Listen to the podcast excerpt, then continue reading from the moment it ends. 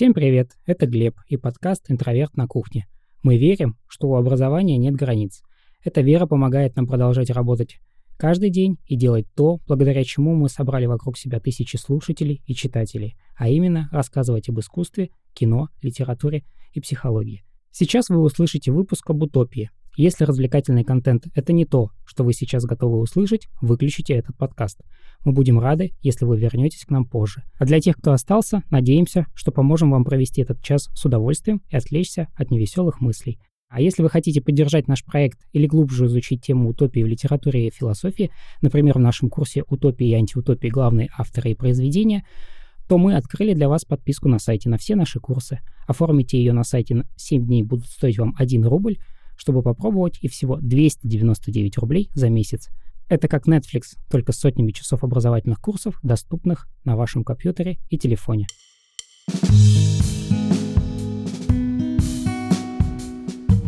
Итак, сегодня с нами я, соответственно, Глеб, лектор по философии и кандидат философских наук. С нами Екатерина, лектор по литературе и литературовед. Всем привет. И Миша, наш историк. Всем привет. Итак, ребята, сегодня у нас интересная тема. Возможно ли утопия? А, тема звучит интересно, но нужно, наверное, пояснить для начала, что такое утопия. Давайте поговорим о том, как вы себе представляете утопию. Ну, вообще, я могу сказать сразу от себя, что про утопию говорят гораздо реже, чем про антиутопию. И обычно сегодня понимают утопию как отказ э, от вот этой приставки анти и всем негативным, что она в себе несет. А, поэтому, собственно, мы, наверное, решили поговорить вообще о том, что такое утопия для каждого из нас, что она в наших сферах деятельности, как она представлена. А, я впервые столкнулась с утопией, а, когда мы в университете изучали сентиментализма немножко вот до, то есть то, Томас Мор и все такое. И я помню, что это показалось каким-то, ну, крайне неубедительным, какой-то идеализм чистой воды, и вообще, почему люди заглядывали в будущее, и им оно казалось таким прекрасным. Вот, а как у вас? первое знакомство вообще с утопией? Итак, за окном 1516 страшный год, все плохо, печально. Томас Мор покончит э, жизнь покончит жизнью довольно печально на эшафоте, но, в общем, будем сегодня не об этом. Итак, Миша, какие исторические э, интересные вещи ты можешь нам рассказать? Что ты понимаешь под утопией? Давай, пожалуйста. А, ну, с моей точки зрения, утопия — это вообще какая-то очень странная вещь, потому что когда ну, просто какой-то один человек рассуждает о том, как бы вот он пришел и изменил весь мир, и как бы он весело, у него все было, жизнь, жизнь стала, лучше жизнь стала веселее. Ну, то есть э, сами вообще вот эти э, штуки, связанные с тем, как бы нам преобразовать общество, чтобы оно было идеальным, они же еще с античности вообще появляются. Из э, Платона и с Аристотеля о том, когда они рассуждали, как должно быть устроено общество. Но к счастью, этих людей до управления государством никто особо сильно не допускал, чтобы они свои идеи превращали в жизнь, э, потому что, ну, как мы потом посмотрим в дальнейшем в истории, если таким людям дать волю, случаться, могут случиться очень страшные вещи. Поэтому, я думаю, с исторической точки зрения утопия — это достаточно вещь, э, в каком смысле, жестокая во многом. Да, нужно сказать, э, совершенно прав Миша, утопия — это вещь довольно жестокая. Всегда, когда попытки осуществлялись превратить утопию в жизнь, э, заканчивалось это все всегда печально. Об этом мы, собственно, сегодня поговорим.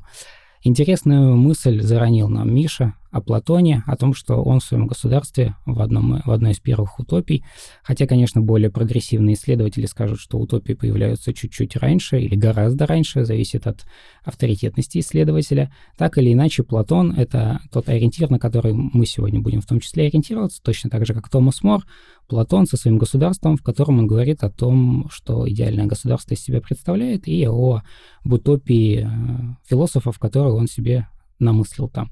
Но давайте вернемся к тому, что мы представляем под утопией. Утопия, кстати, э, тоже сама по себе появилась довольно интересно, поскольку я написал об этом в том числе диссертацию, я немножечко расскажу э, с точки зрения терминов. Предлагаю по чайку.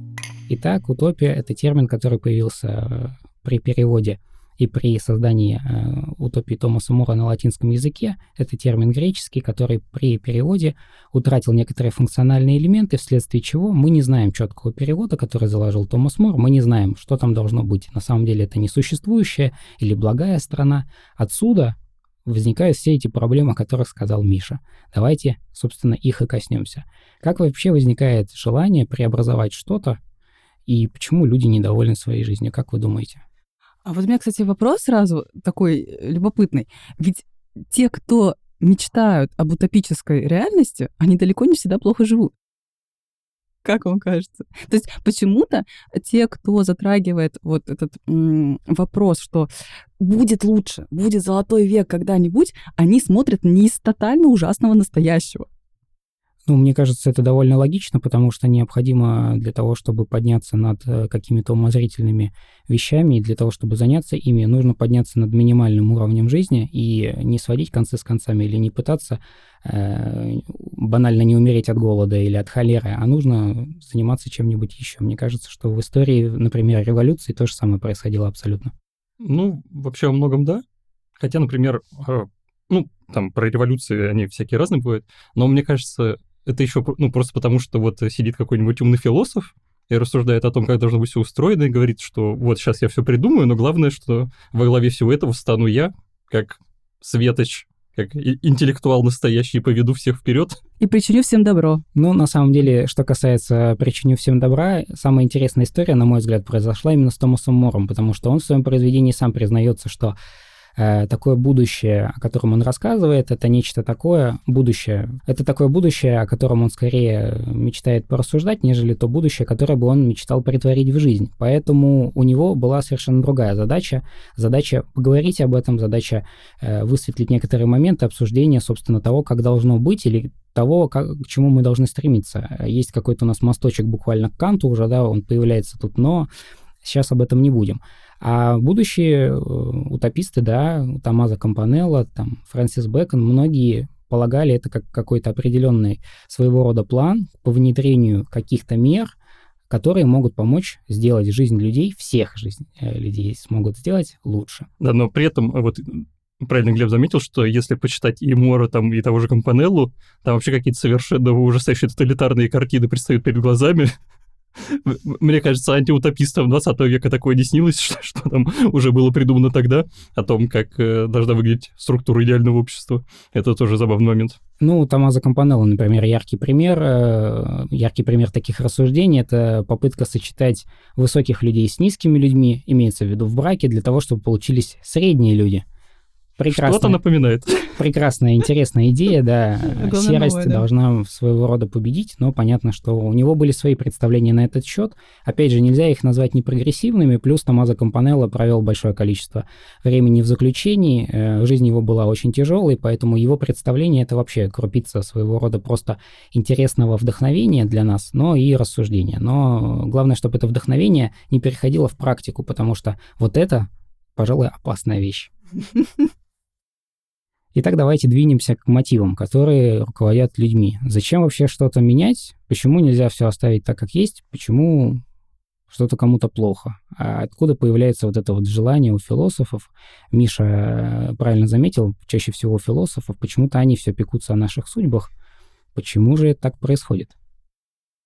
Ну, как-то просто хочется, чтобы все вокруг было здорово, потому что когда, когда вокруг какая-нибудь там нищета и жестокость, э, видимо, философствовать не так весело, как если бы все вокруг были довольны и счастливы. Мне кажется, какой-то гуманистический посыл в этом тоже все-таки есть. Да, отлично, здорово. Гуманистический посыл, именно он и есть. Гуманисты и просветители, первые утописты, это же замечательное их свойство. То есть такое ощущение, что они просто э, с высоты своей образованности, да, с высоты своего понимания, что происходит, отмечают какие-то точки несправедливости с их точки, э, с их позиции, и пытаются их высветлить и потом вылечить, да, таким образом заглядывая в будущее. Мне кажется, что да, но на самом деле с точки зрения вот э, того, как построить свою утопию, задумывались когда-нибудь о своих собственных преобразованиях? Каждый человек живет своей жизнью и думает, вот что бы я изменил, чтобы вот сразу стало хорошо. Причем желательно же э, изменения осуществить в трех-четырех шагах, чтобы лишнего-то не делать. Я задумывалась. Конечно. А, а кто нет?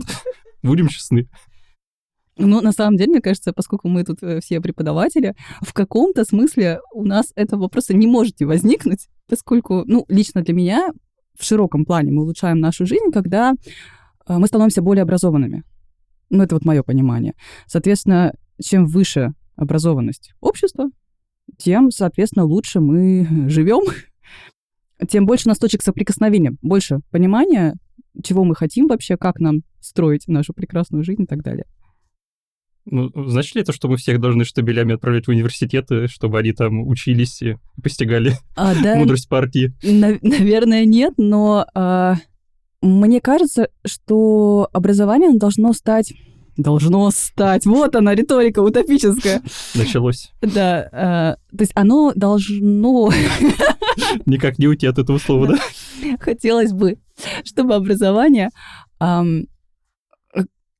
Э, шла речь бы не только о государственных институциях, сколько о каком-то естественном получении информации, естественном нравственном и личностном росте здесь и сейчас. Ну, то есть вот это как раз лично моя утопическая идея, как сделать э, общество образованней э, не насильственными способами. Это такой вопрос, на который меня ответа пока что нет. Ну, я бы согласился с Катей в каком смысле. То есть мне тоже кажется, что вот эти знания, и вообще понимание того, как все вокруг устроено, оно бы очень сильно, ну, вообще в целом помогло людям, а, ну, просто ориентироваться в жизни и лучше ее понимать.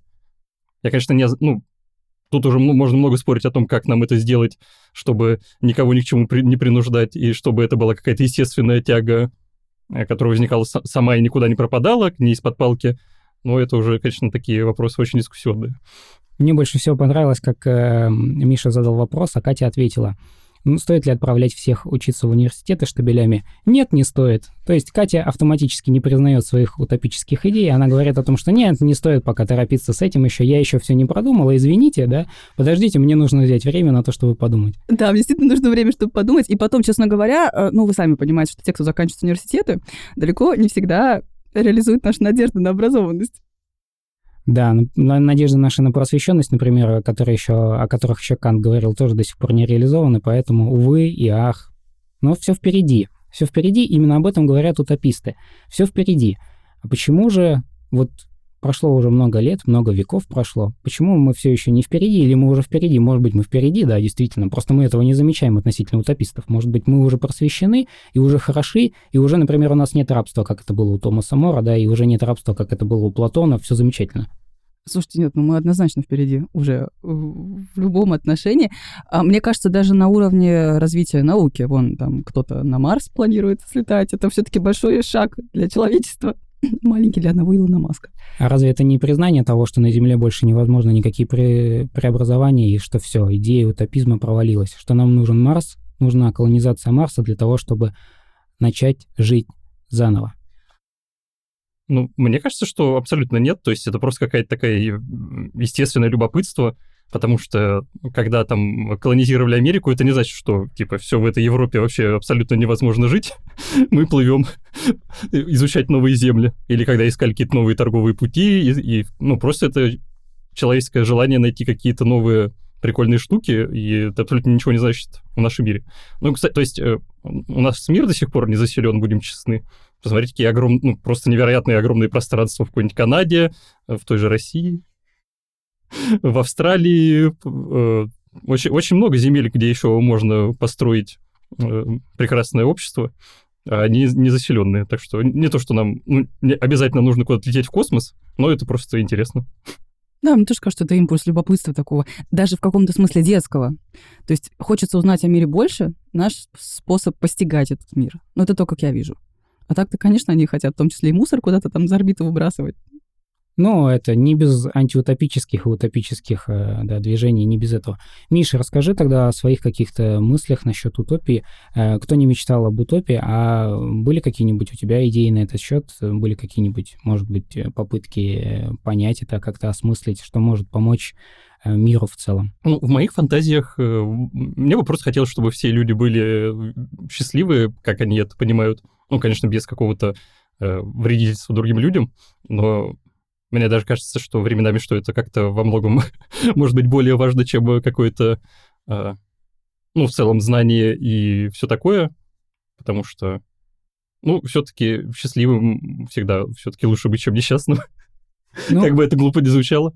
И я, я не знаю, как добиться того, чтобы все люди вот в пределах своих каких-то представлений о мире были счастливы.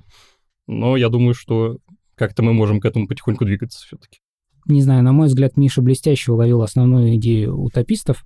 Он сказал о счастье, о всеобщем счастье, о всеобщем э, да, счастье и общежитии в счастье. Вот именно об этом чаще всего говорят утописты, именно поэтому чаще всего многих утопистов считают коммунистами, потому что вот это вот общежитие, вот это вот коммуны и вот эта вот прочая тема, это как раз все вот в эту сторону размышления. Но на самом деле, да, в центре всего стоит счастье. Просто счастье все понимают по-разному и по-разному пытаются к нему прийти в своих э, утопических произведениях в том числе. Но вот интересный тезис такой был э, заранен, да, знание – сила. Один из самых известных тоже утопистов, хоть он и не закончил свою утопию «Новая Атлантида», Фрэнсис Бэкон, именно ему принадлежит этот афоризм, именно он стремился к этому, однако не закончил свою утопию, не знаем мы, чем бы там дело закончилось, и чем бы там развилось, во что бы развилось его сообщество, но интересно – Давайте поговорим о том, какими путями вообще можно пойти с точки зрения преобразования какого-нибудь современного общества, чтобы сделать лучше и чтобы все, наконец, были счастливы по Мише.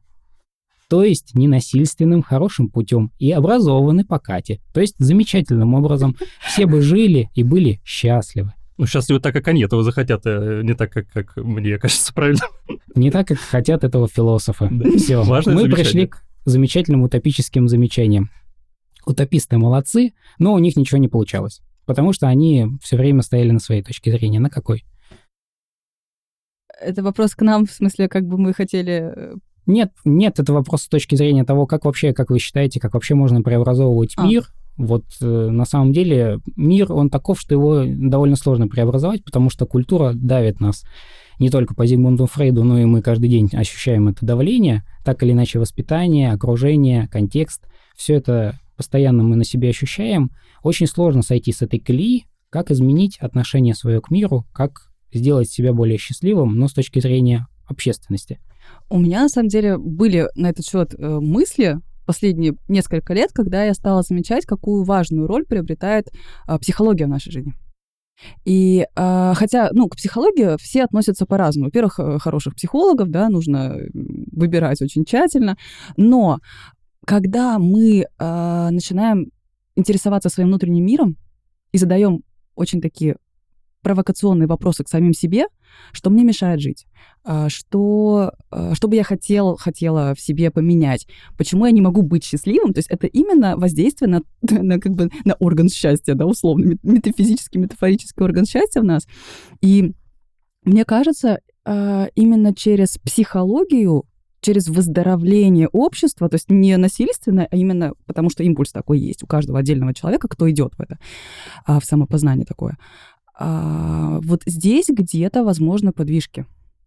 То есть мне почему-то кажется, что это важно. Ну что, бахнем чайку? Пожалуй, да, это важно. Но на самом деле, так или иначе, преобразования ведь они возможны двумя основными путями, по крайней мере, так говорят исследователи э, утопий, утопиологами их еще называют. И так они говорят о том, что возможны технократические способы влияния на наше сообщество, то есть несчастье наше можно победить при помощи каких-то технических средств и прогресса.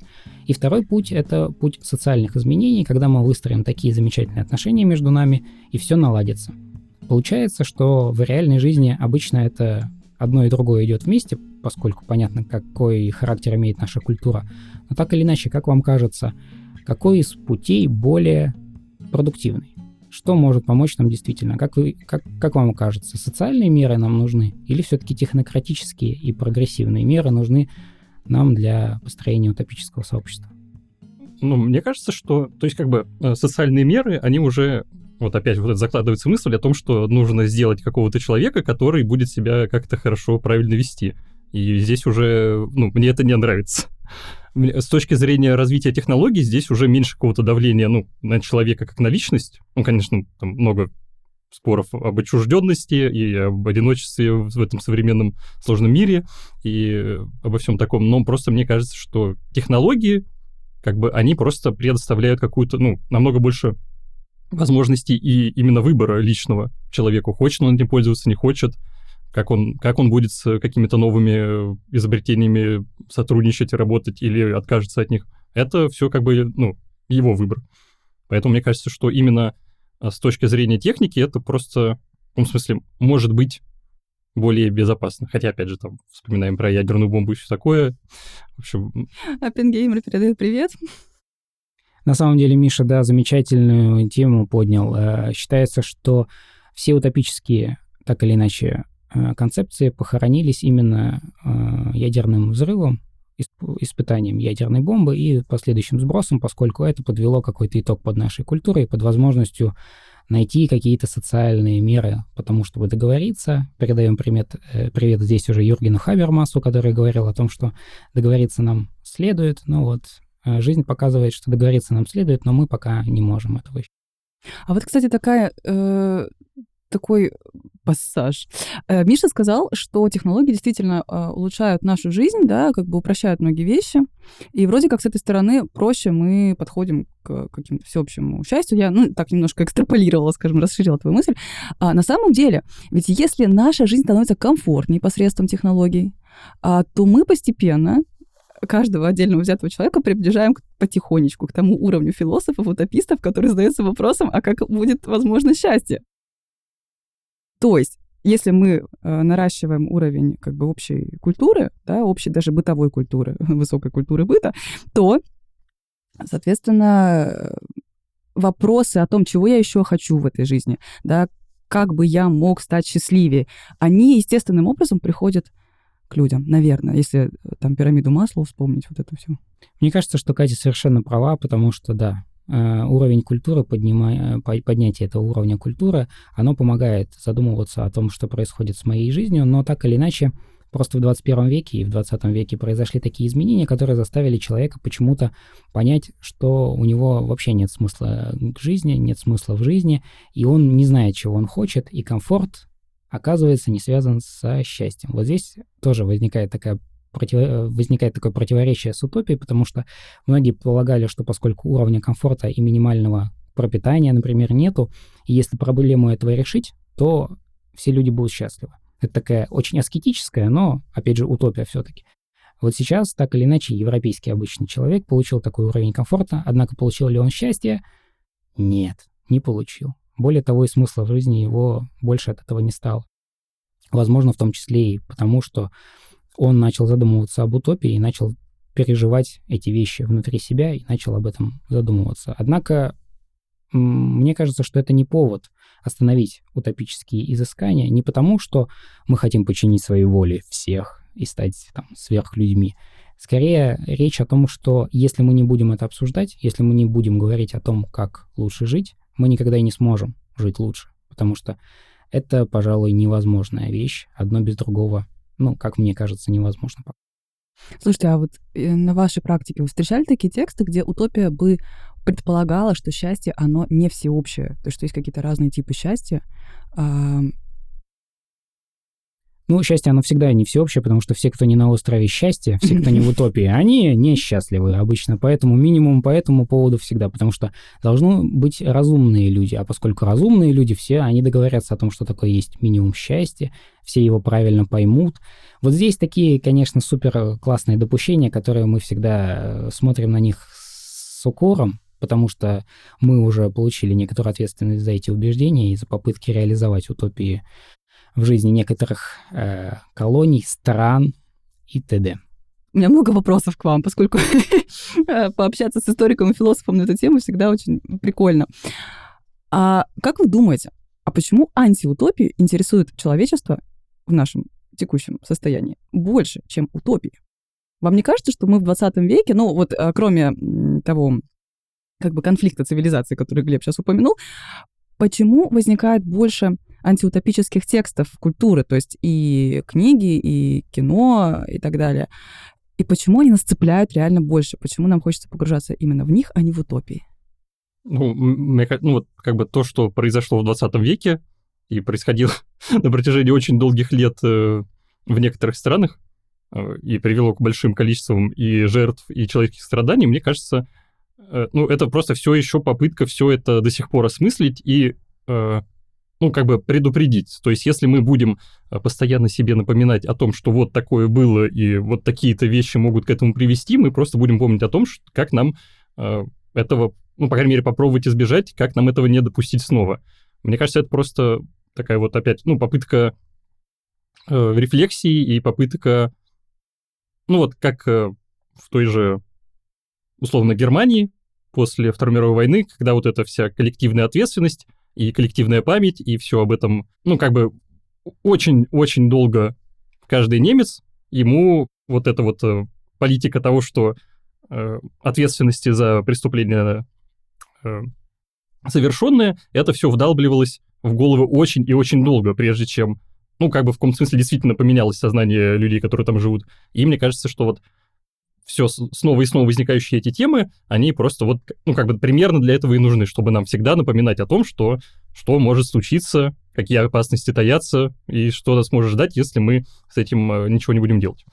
Почему же не помечтать о счастье просто из текущей ситуации? Ну, это, кстати, хороший вопрос. То есть, да, мне кажется, а вообще были какие-нибудь утопические тексты вот там, в 20 том же веке, что-нибудь что-нибудь Я вспоминаю интересное? «Туманность Андромеды» Ефремова. В принципе, это можно считать утопией, потому что изображается там э, такое общество, где реализовались надежды и чаяния очень индивидуализировано, на самом деле. Там и система, с одной стороны, довольно жесткая, литературная система, скажем, то, как он все это прописал, но э, это действительно мир значительно лучшего будущего, проецируемость текущего момента.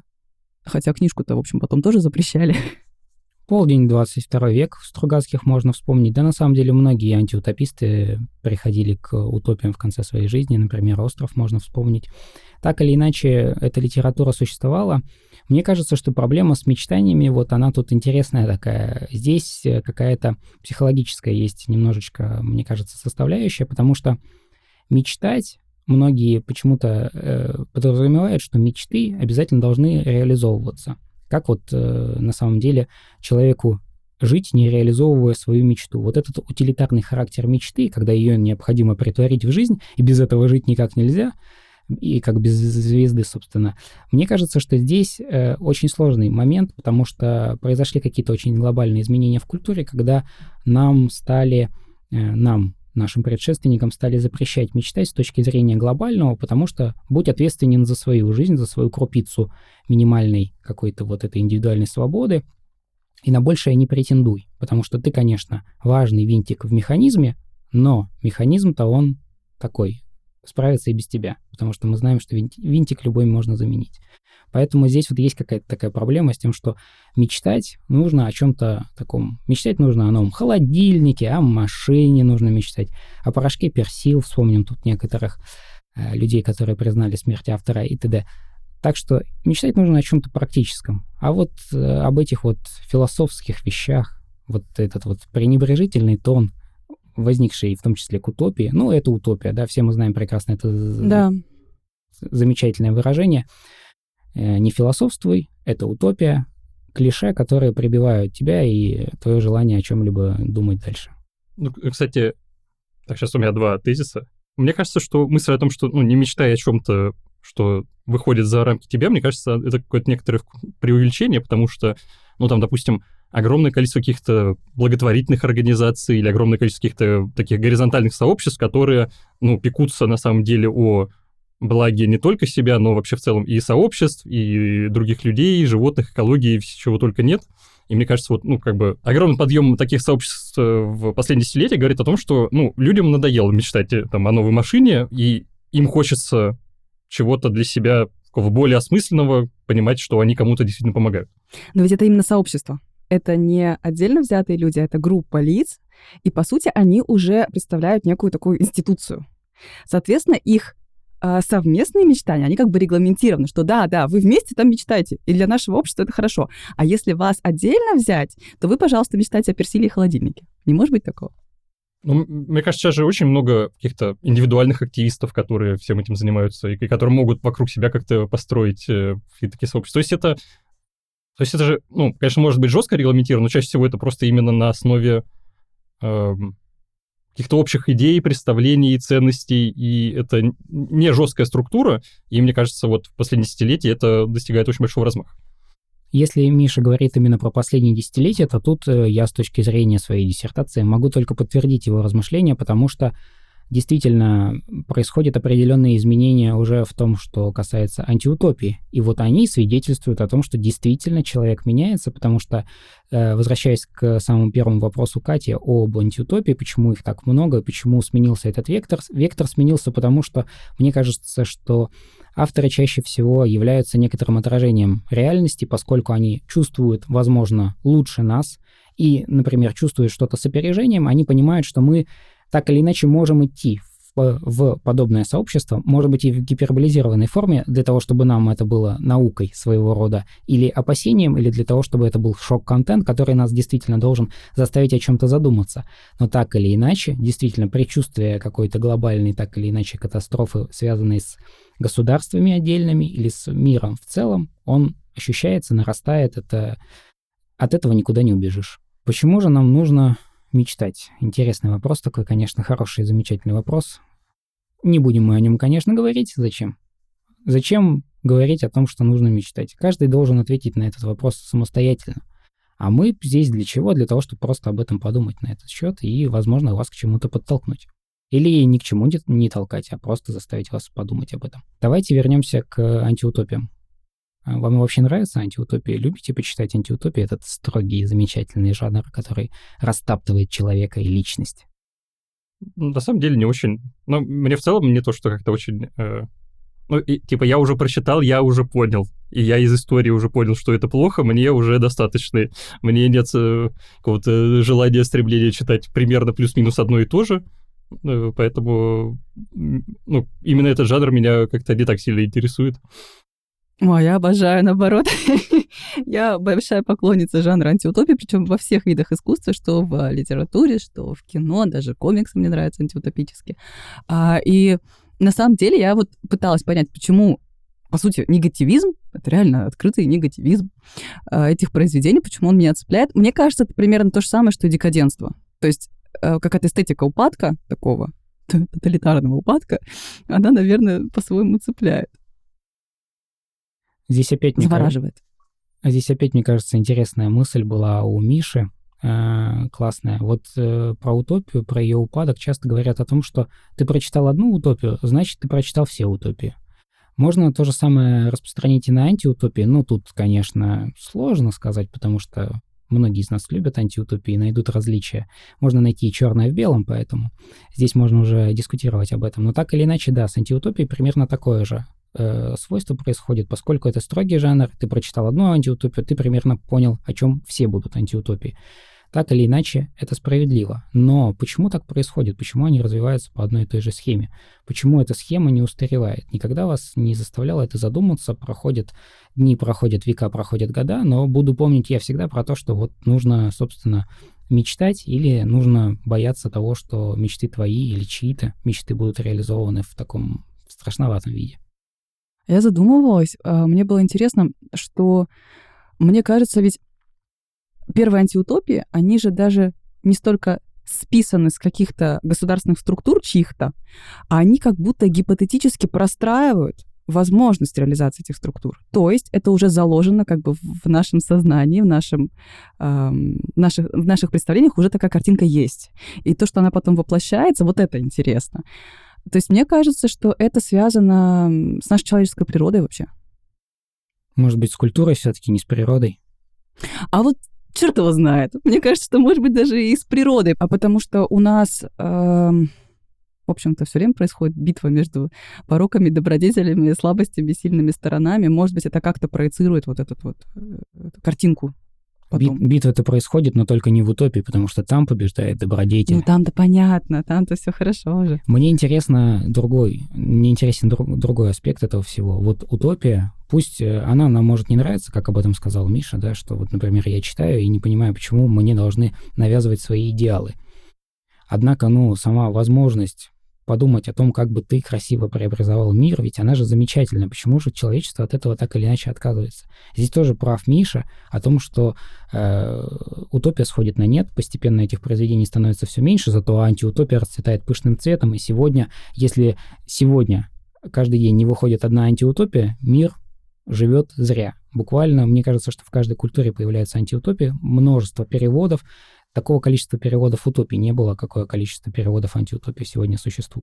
А вот. вам не кажется, что это еще и потому, что они кажутся убедительней, приземленней?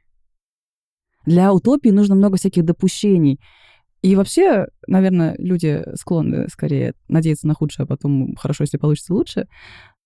Не может быть? Да, мне кажется, что скорее люди живут надеждой и постоянно надеются на что-то лучшее, причем ничего для этого не делают и просто надеются. Они такие сидят и вот, ну, То есть, по сути, минимум... это утопия, правда же? Да, своего рода, да. При этом они менее популярны. Мне кажется, что антиутопии, они тоже во многом, ну, невероятно утрированные.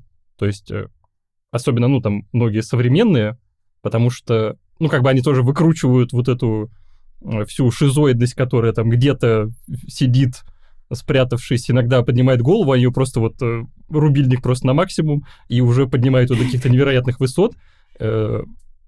И мне кажется, что, ну, как бы, типа, если объективно там как-то смотреть, это тоже многие вещи оттуда в каком-то смысле невозможно. И особенно, кстати, интересно, что, ну, по сути же, вот все современные антиутопии, они появляются в развитых демократических западных обществах, которым, казалось бы, ну, сейчас-то уже точно бояться нечего, что у них там какие-нибудь э, безумные э, диктаторы захватят власть э, и начнут строить какое-то свое общество, которое они там видят идеальным. Но ведь, э, например, рассказ «Служанки» возник в 85 году, и это правление Рейгана, и критика направления Рейгана. В 80-е годы, это же было так недавно, ну, вообще-то. Да, нет, ну смотрите, кстати, с Рейганом интересно, да, то есть э, мне, э, вот этот подъем э, неоконсерватизма в 80-е годы в западном мире, он, безусловно, был, и подъем консервативных ценностей, и в целом всех этих идеалов. Но, опять же, мы говорим о ну, как бы, США объективно развитая демократия, Великобритания с Тэтчер развитая демократия, и э, мне кажется, просто, ну, там, как бы, условно, может быть, Рейгану не хотелось, чтобы там все ходили в церковь, хотя они в Америке так это все делают, и всем вот этим занимались, просто невозможно вот такому обществу э, это навязать в условиях той системы всех этих сдержек, противовесов и всех демократических институтов, которые существуют в Америке, надолго. То есть, ну вот мы видим, э, ушел Рейган, э, пришел потом, ну там, э, сперва Джордж Буш, старший, потом Клинтон, и вообще потом уже и при этом, например, как бы Рейган сам республиканец, то есть вот как раз за все вот эти ценности, но при этом э, в парламенте очень долго доминировали э, демократы. В общем, ну там вот постоянно ведется борьба всех этих ценностей, и то, что там, допустим, есть какой-то один такой э, идеолог таких э, преобразований, это не значит, что вот он сейчас может просто вот в такой стране по щелчку пальцев сказать, что вот все у нас теперь э, такое суровое теократическое государство. Поэтому это, мне кажется, это правда очень интересно. Ну, то есть, возможно, опять же, мне кажется, что в развитых э, таких обществах демократических это просто вот такой щелчок по носу, напоминание, что где-то может как-то случиться, если мы не будем хранить наши чудесные, замечательные институты. Интересно.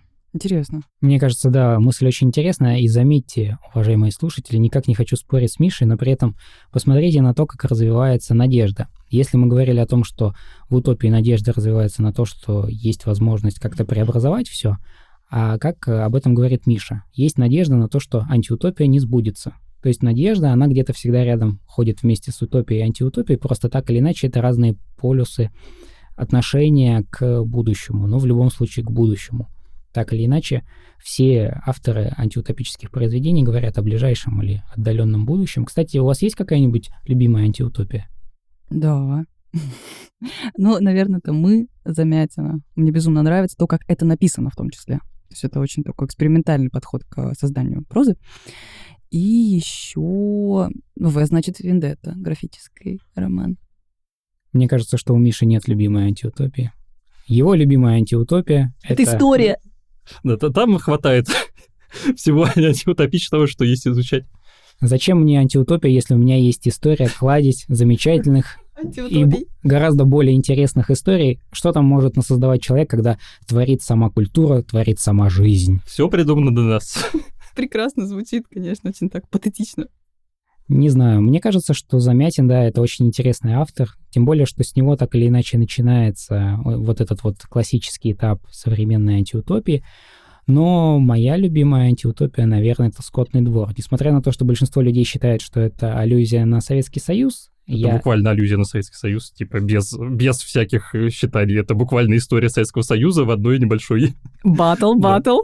В одной небольшой книжке. Не знаю. Вот так или иначе мы уже оторваны от истории Советского Союза, но все-таки я считаю, что мы уже оторваны, 30 лет прошло.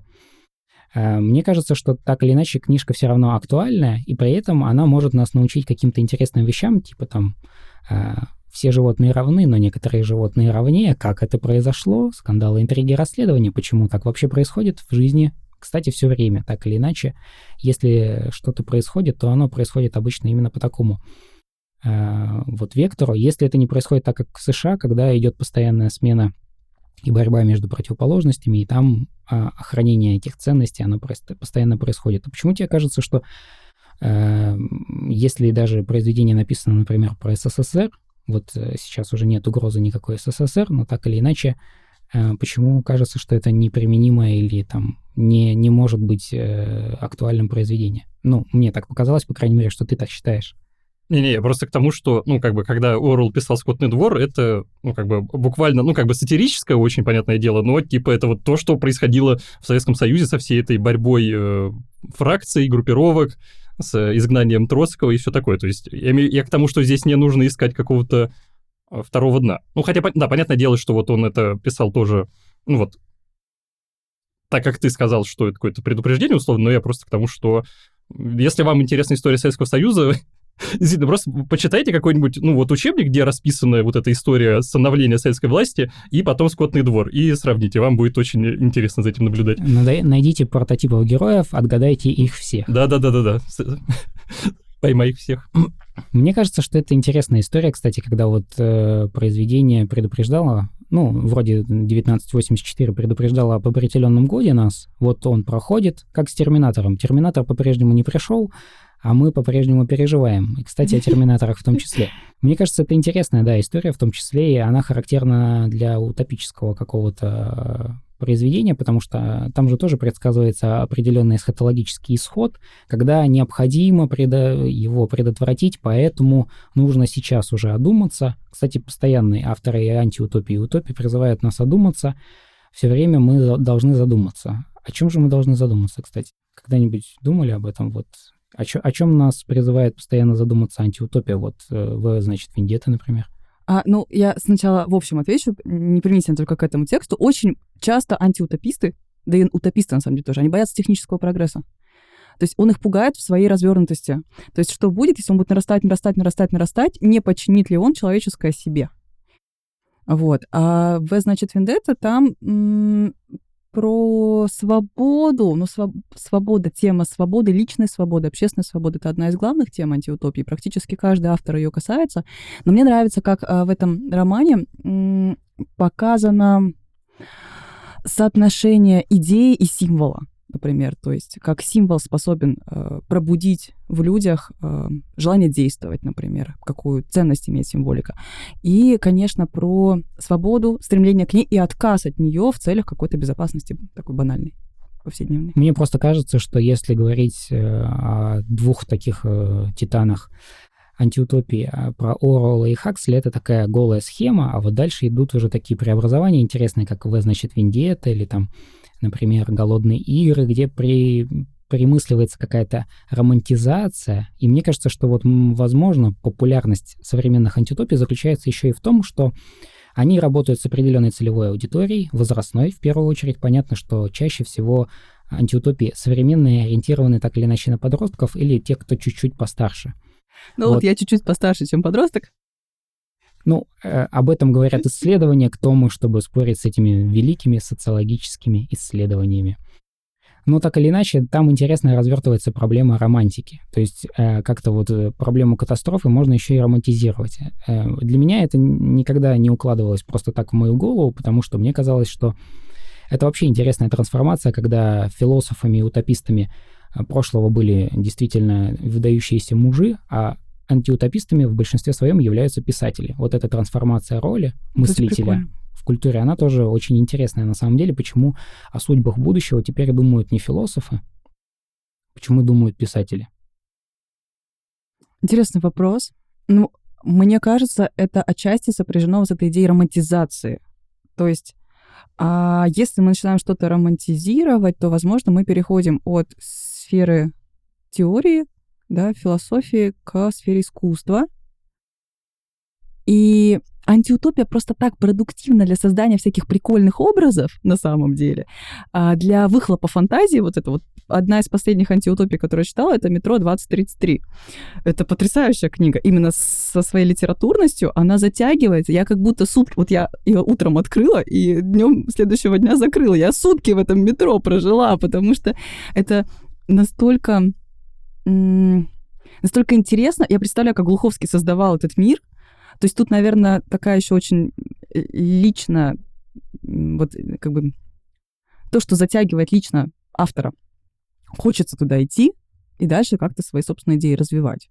То есть здесь, наверное, не только про общественное, сколько про такую индивидуальность творческую, мне кажется. Мне кажется, что это интересный как раз вопрос тем, что в утопии тоже первоначальный посыл и точно такой же. Посмотрите, какая замечательная жизнь настанет, если вот мы немножечко об этом подумаем. И люди должны были заинтересоваться и начать об этом думать. Вопрос заключается в другом. Почему же с утопией такой романтизации не произошло? Вернее, она, конечно, произошла, какой-то успех у нее был, но так или иначе его никак нельзя сравнить с антиутопическим.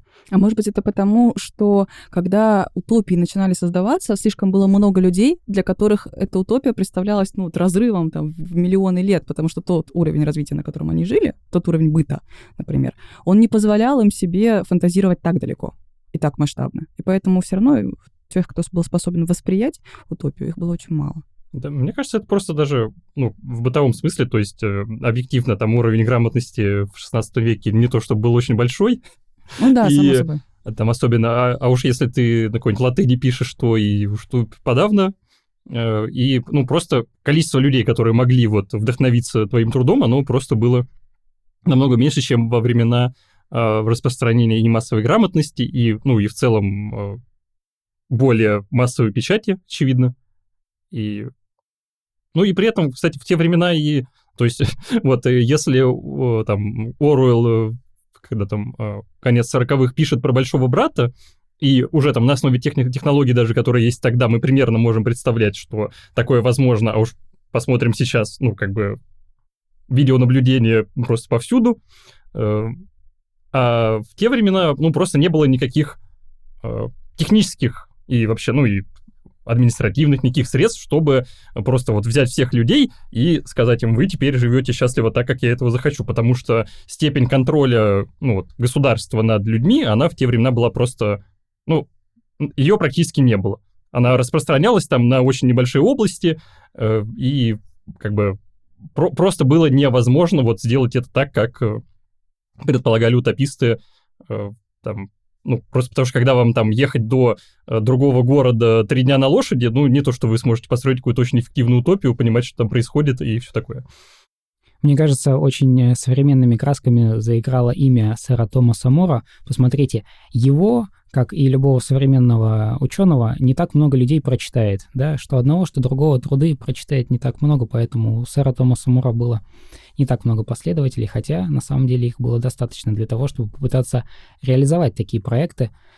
Довольно много было попыток реализовать что-то в, э, из утопического в жизни, и, к сожалению, все они э, Почему, к сожалению? Просто. Нет, давайте просто. Просто все они закончились неудачами.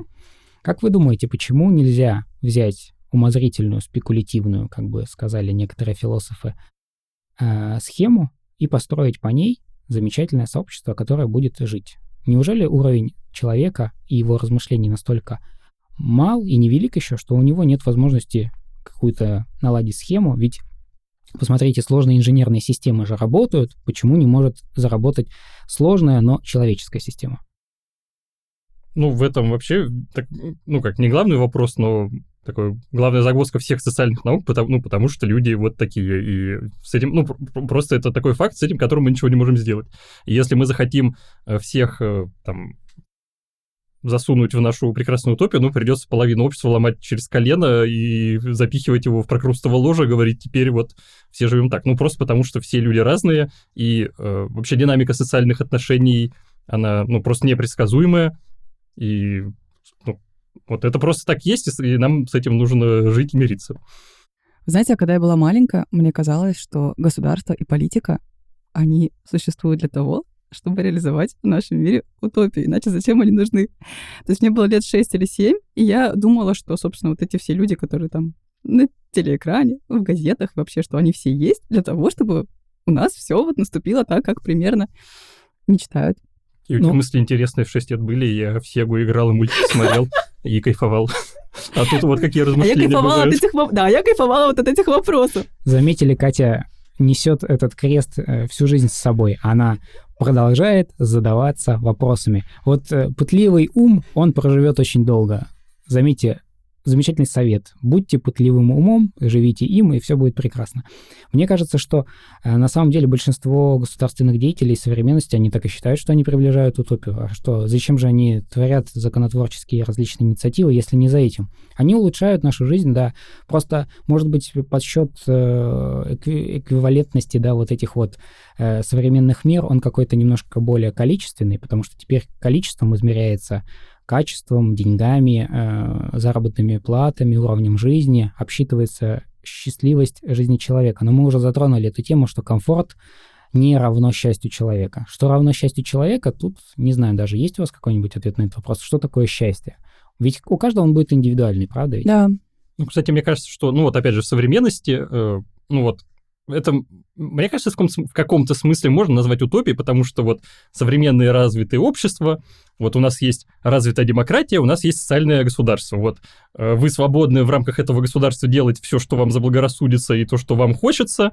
Э, вы можете влиять на то, как будет проводиться политика вашего государства. И еще вдобавок у вас там замечательные социальные блага есть, которые вы только все пожелаете. Ну, понятное дело, что как бы э, и уровень свобод и уровень э, социальных благ в этих обществах, ну, различается, и потом, например, по объективным причинам мне может быть, э, что сейчас всем будем платить и базовый доход, и живите, радуйтесь, и все такое, но, по крайней мере, к этому движется, и мне кажется, вот, на самом деле, мне кажется, современные демократические системы институты — это вот такой, на самом деле, залог настоящей утопии, которая позволит людям сосуществовать и искать счастье вместе, как они этого захотят и как они будут к этому стремиться, никому ничего не навязывая, просто постепенно э, вот в дискуссиях, в дебатах, в разговорах, в поиске консенсуса постепенно общество и будет искать свое счастье для каждого.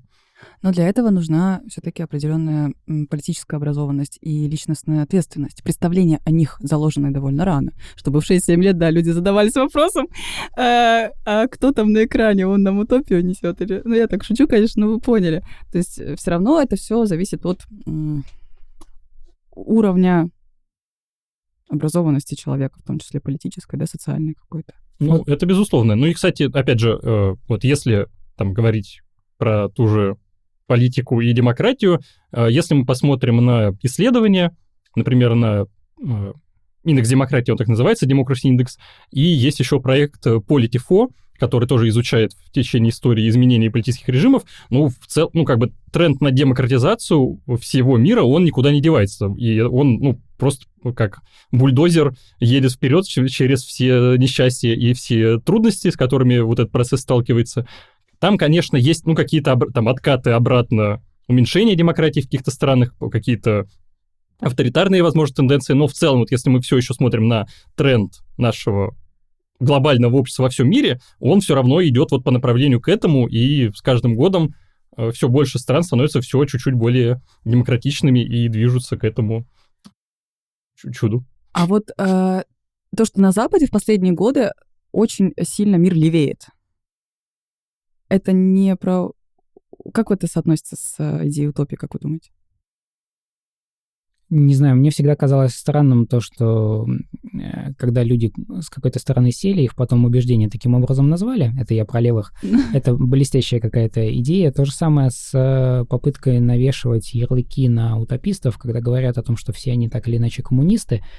Это очень большая редукция их э, идей до какой-то вот атомизации ядра, на самом деле, которая так или иначе не совсем понятна, есть ли ядро в утопии, единое ли оно, Нельзя говорить о том, что даже люди, которые придерживались одной и той же, например, французской традиции рассуждения о наилучшем устройстве мира, говорить о том, что и, например, видели это в революционных каких-то преобразованиях, например, в математических построениях того, что необходимо сделать 29 царей или необходимо сделать 7 там каких-то фаланстеров и т.д. и т.д. Это очень сложная система, когда математика примешивалась. Так или иначе, все они э, полны индивидуальными какими-то особенностями, индивидуальными взглядами, поэтому говорить о том, что это все как-то связано, мне кажется, что это ближе к тому, о чем говорил Миша, к тому, что мир действительно пытается так или иначе преобразовать э, какие-то наши чаяния насчет утопии в реальность и видит единственный выход в том, что возможно об этом говорить только путем, о котором говорит Миша, о том, что есть какие-то уже инструменты, при помощи истории мы о них уже так или иначе осведомлены, и мы понимаем, что при помощи них можно построить какое-то м, общество, вот тут уже включается антиутопия, которая выживет, которая будет лучше жить, чем мы живем, или которая будет наилучшим обществом, и тогда это можно назвать утопией, например, условно говоря. Так много вопросов, так мало ответов. Давайте вернемся к утопии с точки зрения мечтаний, с точки зрения того, возможно ли на самом деле утопия. И если невозможно, давайте будем честны, почему-то мы так назвали подкаст. Значит, мы придерживаемся этой точки зрения или нет? Давайте по короткой реплике с точки зрения каждого возможно ли на самом деле утопия и, например, такой вопрос, стоит ли нам реализовывать какую-то утопию не с точки зрения подчинения воли, а с точки зрения того, что, например, будет прогрессивная утопия, где мы согласимся об этих идеалах, чтобы Миша сразу не говорил, нет, нам не нужна утопия, не нужно нам этого, история нам показала, что нам этого не нужно, и будет это бессмысленно. У меня, наверное, такой ответ с моей стороны. Мне кажется, что утопия невозможна, но тем сильнее это означает, что мы должны к этому стремиться. Потому что наши индивидуальные усилия, направленные на ее реализацию, подключают очень много всего рядом и в любом случае влияют на мир. Но при этом мне кажется, что поскольку утопия часто предполагает реально унификацию, какую-то такую всеобщность, то, может быть, пока мы к этому идем, мы ее и распишем, определим, раз, разграничим кое-что, но вот в том виде она невозможна.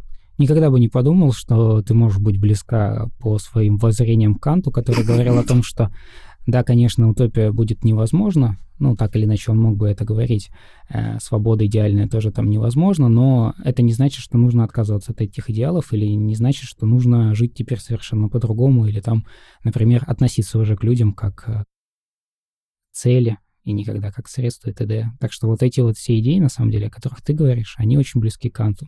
Вот неожиданно. Теперь мы знаем, о чем в 6-7 лет э, думал Кант. Мне кажется, что в 6-7 лет Кант думал о таких вещах. Вспомните, да, первую страничку критики чистого разума. Кто дошел до конца и не заплакал, тот молодец. Потому что я заплакал на третьей строчке, по-моему, когда-то, когда я первый раз читал эту книгу, великолепная, грандиозная книга, всем советую. Это прекрасное произведение, замечательное. Оно открывает новый взгляд на мир, но для тех, кто сможет понять, что Кант — это боль, по большей части. Мне кажется, что, ну, как говорили великие, мы живем в лучшем из миров, поэтому, в принципе, мне кажется, не, ну, как, э, то есть, да, как э, сказал Глеб и как сказала Катя, э, просто какой-то там условный ориентир мы можем придумать, что вот, ну, было бы прикольно, если бы было вот так, и постепенно как-то хаотичными движениями всего общества постепенно к нему двигаться. То есть, мне кажется, форсировать никогда ничего, ну, как там, движения никакой даже утопии, даже если это будет утопия полного там согласия и консенсуса, потому что, ну, там, типа, под дулом автоматов, ну-ка, соглашайтесь, иначе, типа, вы не, будет тяжело вам жить в этом обществе. Мне кажется, это тоже не то, чего бы хотелось. Поэтому, ну, просто вот пусть какой-то маячок вдали сверкает, а мы постепенно, ну, как-нибудь там постепенно до него доплывем, как-нибудь со всей этой задачей справимся. А это, кстати, мысль Замятина, высказанная в «Мы», что если мы полетим на своем интеграле исследовать другие планеты, то мы сделаем население их счастливыми, даже если они еще не поняли, что этого хотят. Мне кажется, что Замятин со своими некоторыми емкими э, вот этими вот э, фразами, он э, почему так э, многим людям нравится больше, чем Уоррелл и Хаксли, когда они читают, например, в неправильном, неисторическом порядке эти произведения, они вдруг понимают, что у Замятина кроется гораздо больше вот эта вот тоска, гораздо больше ирония, гораздо больше вот эта вот разочарованность в мире, э, чем у Хаксли и Оруэлла, несмотря на то, что Хаксли, например, даже добавки к, своим, к своему там дивному новому миру написал «Возвращение в новый дивный мир» и замечательную рефлексию провел, и тем не менее э, у Замятина некоторые мысли еще более глубокие, еще более, как сказал Миша, шизоидные, но, однако, сложный вопрос, насколько они нереализуемы на самом деле. Я хотел в качестве небольшого итога рассказать вам следующее. Вот смотрите, э, почему утопия так или иначе невозможна. Мы собрались здесь, на нашей интровертской кухне втроем и не смогли договориться, по сути дела, ни о чем. Во-первых, нам понравились разные антиутопии, мы так или иначе видим разные э, пути решения этого вопроса. Мы не смогли договориться даже втроем. Предполагать, что сообщество из 300 людей сделает это эффективнее, довольно сложно. Так или иначе, здесь все время вопрос реализации, э, на который часто обращал внимание сегодня Миша, входит в чат есть ли возможность не тираническими методами заставить всех людей думать одинаково? Так или иначе, э, да, конечно, это редукция думать одинаково, не обязательно думать одинаково. Если все будут добродетельно и замечательно мыслить о благе, то все так или иначе придут к тому, что свобода — это нужная вещь, равенство — это нужная вещь, равенство в правах имеется в виду, конечно, а не равенство в правах от рождения или неравенство людей э, от рождения самого по себе. Так или иначе, кажется, что все это действительно у нас общее. У нас общие идеалы, у нас общие цели, но на поверку оказывается, что при попытке реализации все валится из рук, все у нас не одинаковое, кому-то покажется, что вот нужно поступать по-другому. Э, на самом деле яркая иллюстрация этого всего это такие там э, какие-нибудь э, сериалы вроде «Ходячие мертвецы», где нет возможности сообществу даже маленькому понять, что без лидера делать, или, например, там куда двигаться, или, например, остров, где э, при попытке выживания, кажется, закрытое сообщество, у них одна цель. Они все пытаются выжить, но они все видят это по-разному, например, и допускают для себя разные меры для этого самого выживания. Так или иначе, мы вот такой э, немножко пессимистической мыслью, кажется, заканчиваем, но я призываю вас не забывать о том, что утопические измышления нам необходимы для того, чтобы понять хотя бы какие идеалы, какие цели, какие ценности у нас есть, для того, чтобы осознать себя, для того, чтобы рефлексировать над тем, что не так с нашим сообществом, в чем оно не соответствует нашим идеалам или каким-нибудь нашим представлениям, поэтому утопия нам так или, так или иначе еще необходима. Вот, я благодарю, сердечно благодарю своих сегодняшних партнеров, Катю и Мишу. Был замечательный разговор. Мы благодарим наших слушателей. Спасибо, что нас дослушали. Я надеюсь, вам было интересно. До новых встреч. Пока-пока. Всем спасибо, пока-пока. Вот таким вот вышел наш подкаст. Как мне кажется, невозможно об утопии рассказать за всего лишь один час, поэтому вы, как помните, есть у вас возможность посмотреть наши курсы, посвященные утопии и, что немаловажно, антиутопии, посмотреть, в чем заключается разница между этими жанрами, есть ли она на самом деле. И у вас есть прекрасная возможность посмотреть не только этот, но еще любой другой наш курс по подписке. Напомню, первые 7 дней будут стоить вам всего 1 рубль, далее подписка обойдется вам в 299 рублей. У вас есть возможность попробовать посмотреть не только этот курс, не только курс по литературе, но и курс любой по философии, по психологии. У нас много материалов, много бесплатного контента, который мы снимаем непосредственно для того, чтобы расширить вашу базу знаний, для того, чтобы вы могли понять не только утопию, антиутопию, но и многие другие феномены, существующие в нашей современной культуре.